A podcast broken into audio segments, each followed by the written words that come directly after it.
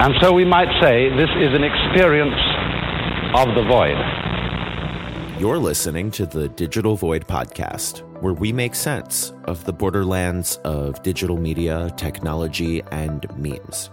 Today, electrical engineering graduate student at MIT and 2017 College Jeopardy winner Lily Chin shares the story of becoming the spiciest meme lord and walks us through her outstanding new paper, How to Survive a Public Faming. Before we begin, we're thrilled to announce our second Meme in the Moment festival on Wednesday, October 27th at 7 p.m. Eastern at Caveat, New York City.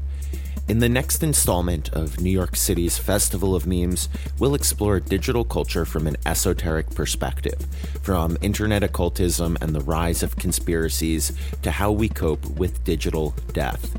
Together, we're strengthening our cultural immune response to memes in order to help us separate signal from noise, protect against extremist dog whistles, and create healthier communities, both online and off.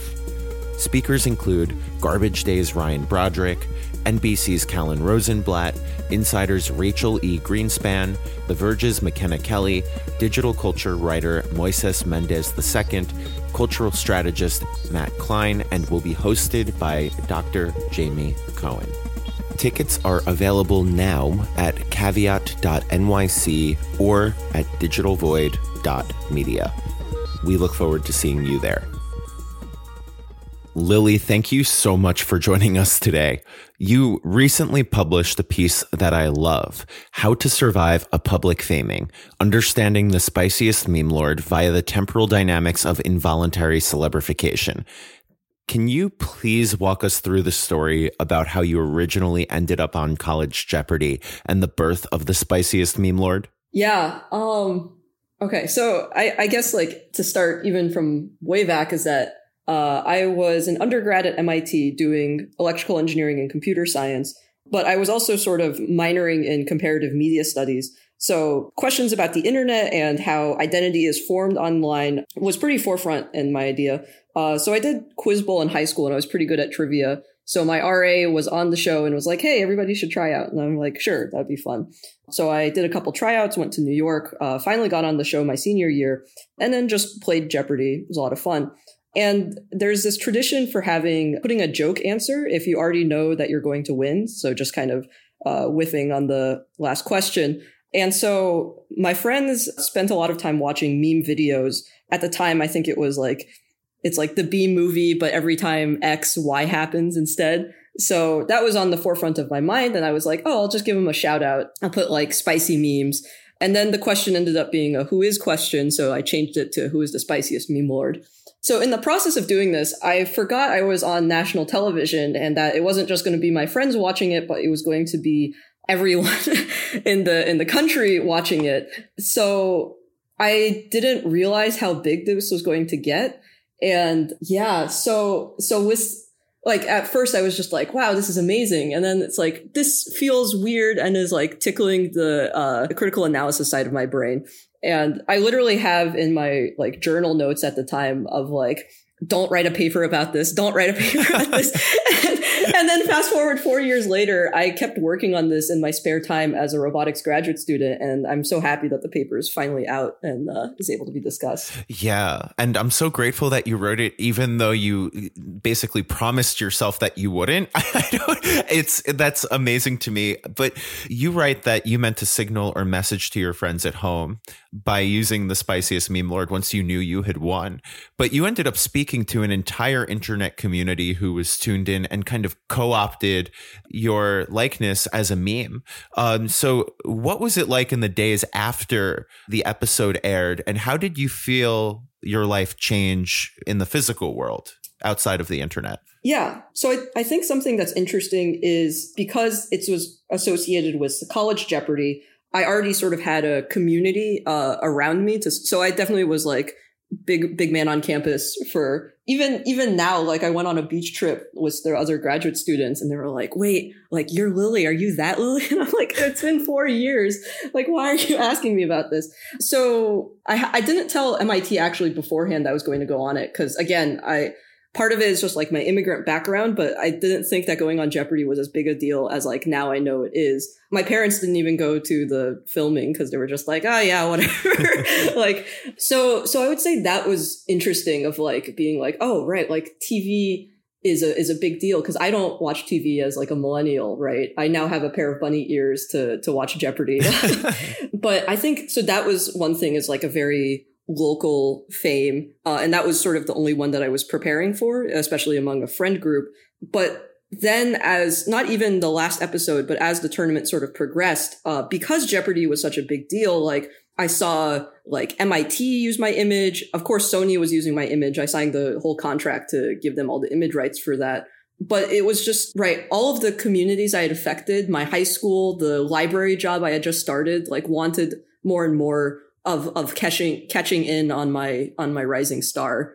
And so there's kind of levels of like my immediate local community, the communities that I had been a part of, and then to the sort of global community. And those were the sort of layers I was, I ended up interacting with. And you began to interact with each of these layers very quickly. Uh, as you describe in, in your article, the taping took place over two days, but Jeopardy itself aired over two weeks.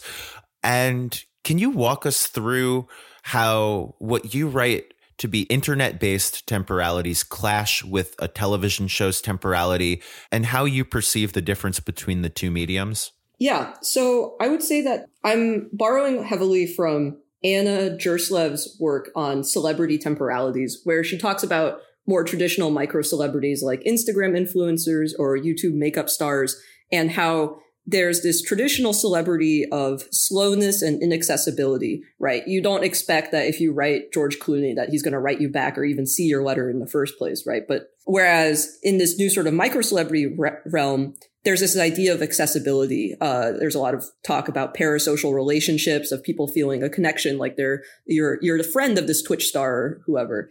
And so, because I'm in this weird position of being on this traditional old media, I guess, of television, and they're desperately trying to interact with the the youth, the 18 to 35 age demographic. That's very different from Jeopardy's 65 year old age demographic.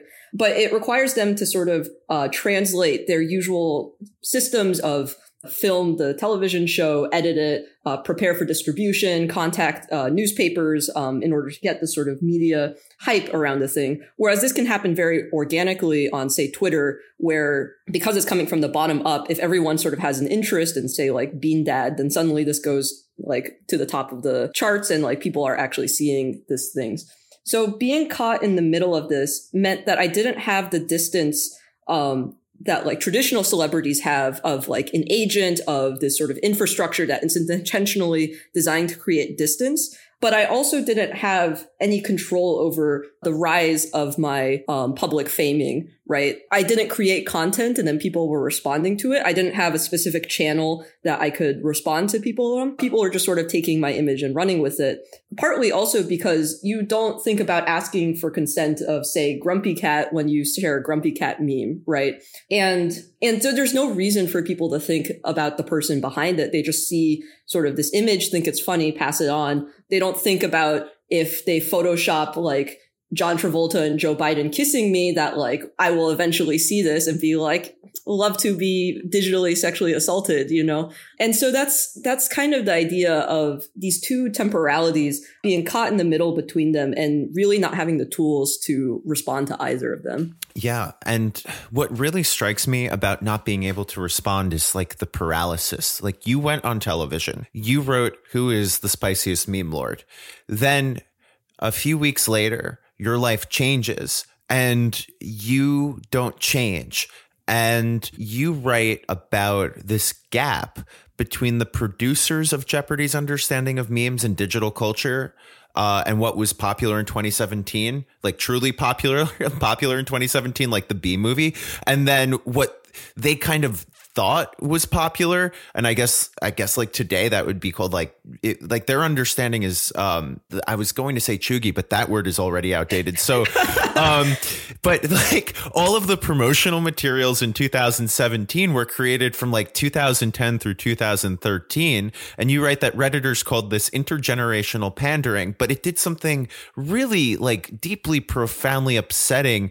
Uh, it like made you lose faith in memory and it gave you anxiety. Like, what influence do you feel these producers had on creating this reality? Yeah, I, I, I think like part of it is that actually going to Culver City and being on like the Sony Studios Jeopardy st- soundstage is like wild because this this um stage that you've seen on TV that's very flat, right? Like you've got the flat board, you've got the head-on presentation of the contestants, and like the only it's like profile view that you get is of whoever's the host at the time, Trebek at the time.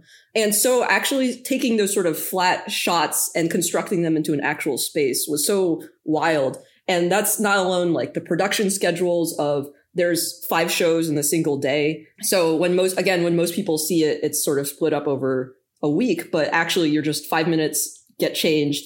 It's a new day.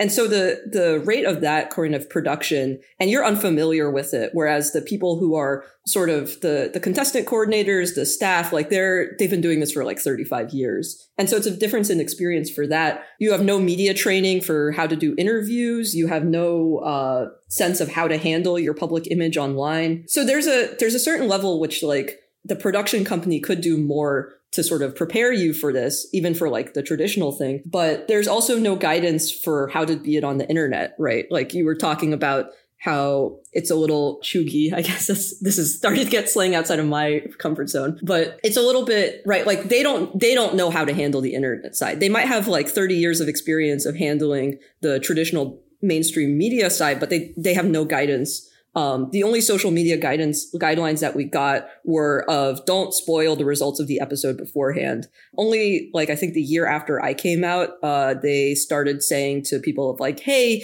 you might receive a lot of harassment, um, especially the women contestants." But I got none of that advice. I only got this from the Women of Jeopardy Facebook group. Um, that's kind of this contestant uh, network of peer reviewed people who have been on there. And it's like, hello, welcome to the alumni network two factor all your accounts. like, yeah, and they literally link to uh, Zoe Quinn's like crash overrides thing about how to like avoid doxing and all these things because it's serious. Of like, I got letters sent to my parents' house um, from fans, and I'd never put that address out anywhere. And so I didn't receive any media training from MIT. Like none of these institutions that were large and had this power ever gave me any sort of training or backup. And so I was really forced to be like not only like having my identity out there for comment, but also having to serve as my own agent to to manage these interactions. And obviously that's that's very twisted and intertangled. Yeah, I think you're bringing up like an amazing point about the the intersection between IRL and digital. That like we not only do you not get media, media trained for something that's like obviously a very popular television broadcast that's like national. But like there's no after effect of the unknown that comes from this too. Like you you were talking about the translation between like the audience but you, and you mentioned in the paper about this spike on the ngram on google and how there's meme lord shows up. And the word it's alone you you inadvertently introduced a, a, new vocabulary term to an audience that may or may not have any sense whatsoever. I still say meme lord today to Gen Z or millennial audiences, and they're like, "What? What's that word?" And it's amazing that that comes up. So then, where did the Snapchat filter come from? And this looks like, does that made for you, or was that like somebody made that and that became something? Yeah, that was um Sony Pictures slash Jeopardy making this. Um, it was like a geo filter yeah. for MIT campus. So if you were on MIT, like when the final episode showed up, you could take a picture wow.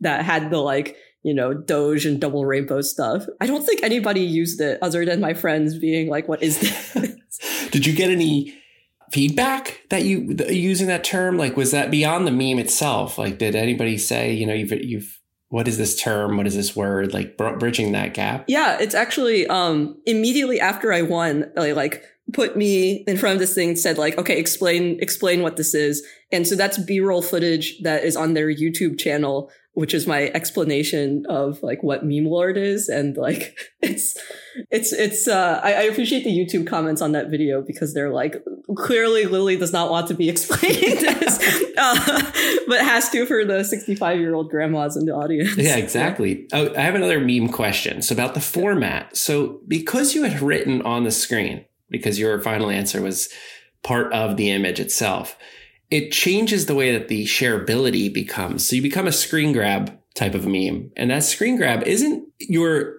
international, your instant faming or public faming that happens is as an occurrence of a, an established format. In other words, the text is already placed there. It wasn't like origin memes that were like Bad Luck Brian or Scumbag Steve, who were mm-hmm. candid images or placed images on the internet. Yours was a, in a setting with text on it. How do you feel like that changes the experience for people sharing you and your image? I mean, I'm grateful for it because it means that there was a lot less remixability that you could do of the image, right? Like the image itself requires a lot of context. It requires you to know what Jeopardy is. It requires you to know like why saying who's the spiciest meme is funny. Um, and if you watch sort of the video that's on YouTube, it's just full of a bunch of Europeans being like, I don't get it. She got the question wrong and doubled her money. Like they, they're just very confused. So I think that's also why the photo edits that did exist are mostly of like alterations to my body, like turning my head into a clam and stuff like that. But I th- I think more of the mimetic uh, aspect of it has been people using the spiciest meme lord to describe themselves as like a username, as kind of just like a phrase that's sort of funny, especially if you know the context. I also think that I never got to have this, but there was a beer from some brewery in Colorado that they just like named the spiciest meme lord uh, because I thought it was funny. But th- yeah, that's another thing of just like the phrase itself rather than the image was what got the viral appeal. I want to kind of look at the next part of your article where you write that. Uh, the audience tried to claim your identity for themselves, um, compounding on the damage being done by Jeopardy's own narrative claiming. And you quote Senft in this and write one part of micro celebrity logics is that identity, once believed to be a property of the bearer, now belongs to the perceiver. And I think that's so so important because it assumes this kind of audience ability to project their uh, preconceived bias and their stereotype and their politics back onto an image but not an image. It's it's a human being, and and in this case, it's you. So you follow by writing that political perspectives were projected onto you.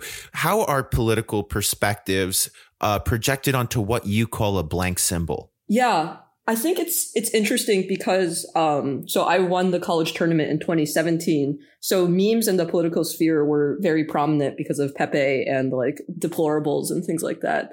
And so like the r slash the Donald hadn't been banned yet. And so they saw this aspect of memes in the mainstream and they're like, ah, oh, that, that's our girl, you know? Um, and so people also, I have a screenshot of someone being like, where does she say that she's a Trump supporter? And people are like, nah, nah, you'll, you'll get it if you think about it. So I think that is interesting of itself of just like, just purely signaling these subcultures like can be tied to political beliefs. Um, I think more of the other like political beliefs that I got tied to was just using my image as sort of an Asian American woman um, and thinking about like what this must mean for my own politics or that like I'm a recent immigrant, all of these sort of ideas of the Asian as the perpetual foreigner and using this either to be like, oh, of course, like a C word is like won the tournament or something like that. Or it's, oh, look at, you know, these, these examples of immigrant excellence. There's been the finals are totally of Asian Americans, uh, you know, immigrants make our country strong or something like that.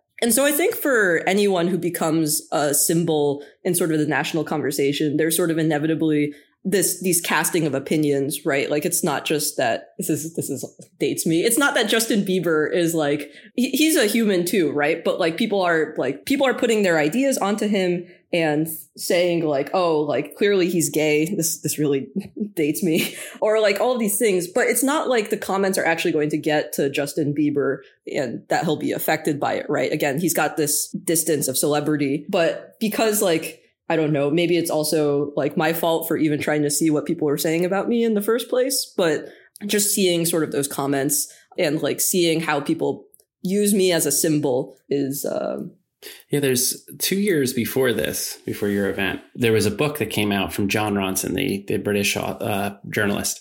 He wrote a book called So You've Been Publicly Shamed. And it's kind of just a book of case studies but he brings up an important point of what you were just talking about, which is what the projections are of the actual viewer. And you just bring up a point that I think is so amazing, which is that the odds of you seeing it are not part of the person's goal. It's more along the lines of their ability to project themselves onto you so that somebody else sees it and either feels something from that. And so that's where the public shaming comes from, which you bring up in the introduction of your, your paper. And his main case study, which is the same one that everyone uses for all of them, is the Justine Sacco story. This young woman who did an inappropriate text to her 74 followers before she getting on a uh, an airplane. And by the time she had landed, she had become a micro celebrity and lost her job and so on and so forth. And a lot of the shaming that occurred from that was a dig. It was a designed event almost to the point where somebody had purposely found it to create a spectacle from it.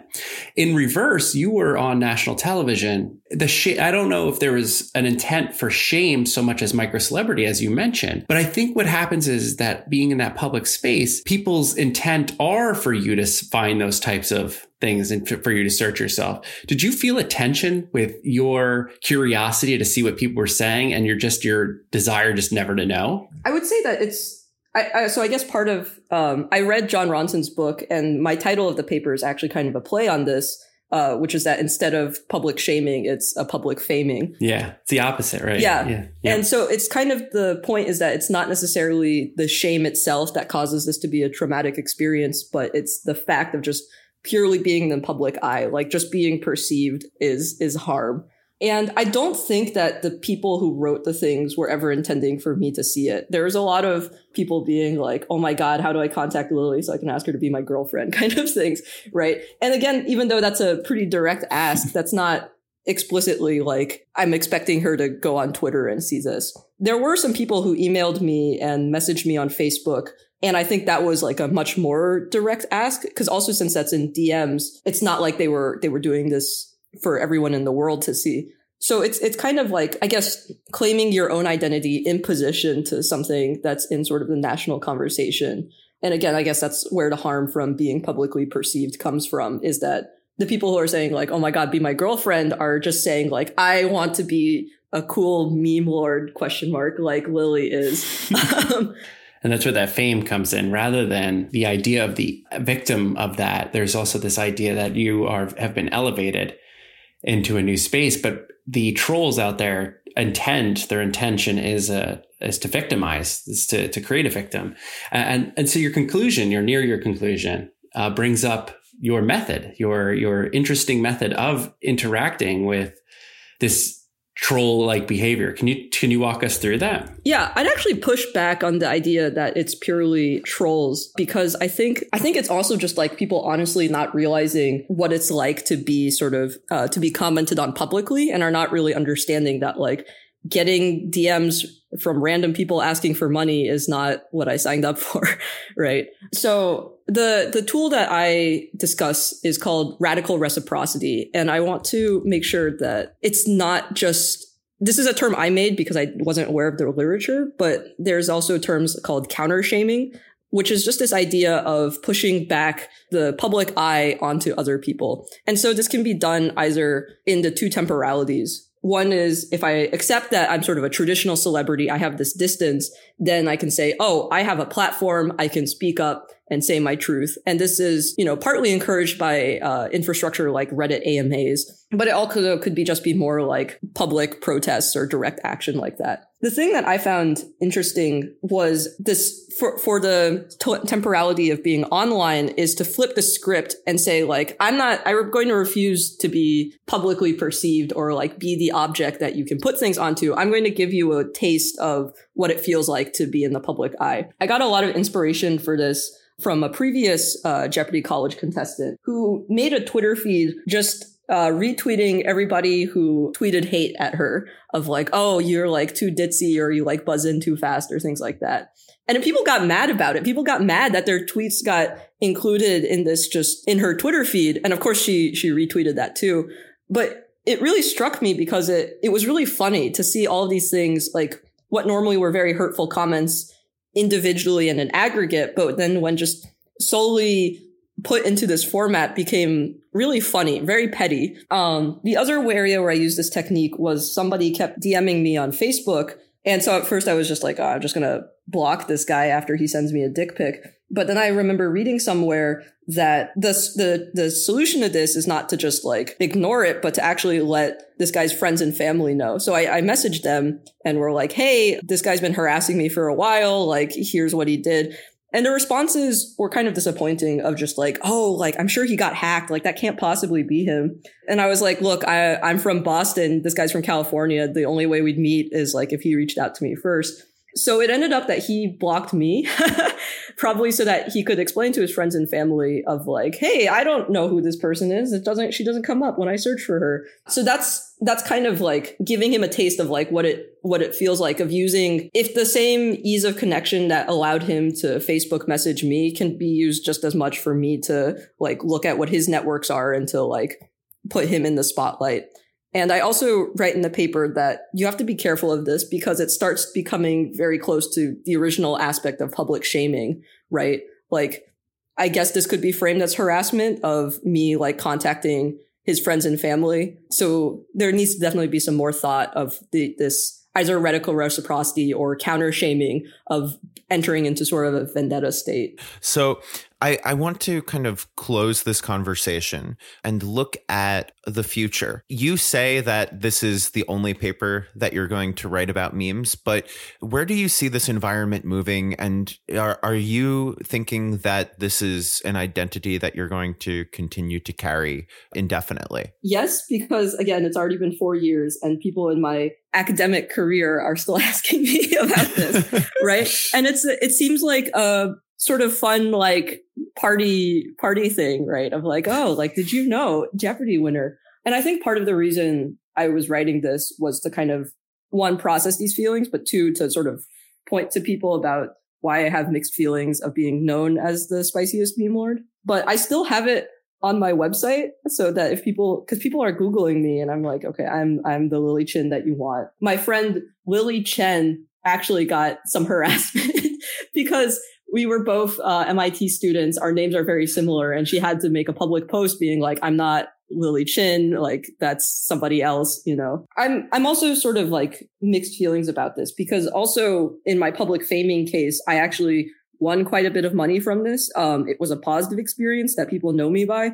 I've made academic connections from my status as a Jeopardy winner, and so I feel a little weird complaining about it sometimes because this is very different than say like Monica Lewinsky, who has talked about similar issues of being bullied and public shaming and stuff. And my reputation is very different from this action than than hers, right? I think it's it is something that's just going to be carried with me but I think this paper is trying to push back on being solely defined by this. Yeah, uh, yeah, and it's it's a very important paper. Have you thought or considered any solutions for people who inadvertently end up becoming a meme? Like what their very first step should be? Do you want people to like be able to reach out to you or do you think that they should like maybe take some time away from the internet or try to like deeply consider what that looks like? Do you think we need infrastructure for this? And and I I know that that you wish that you had institutional support, but for people who do end up becoming a meme in the future,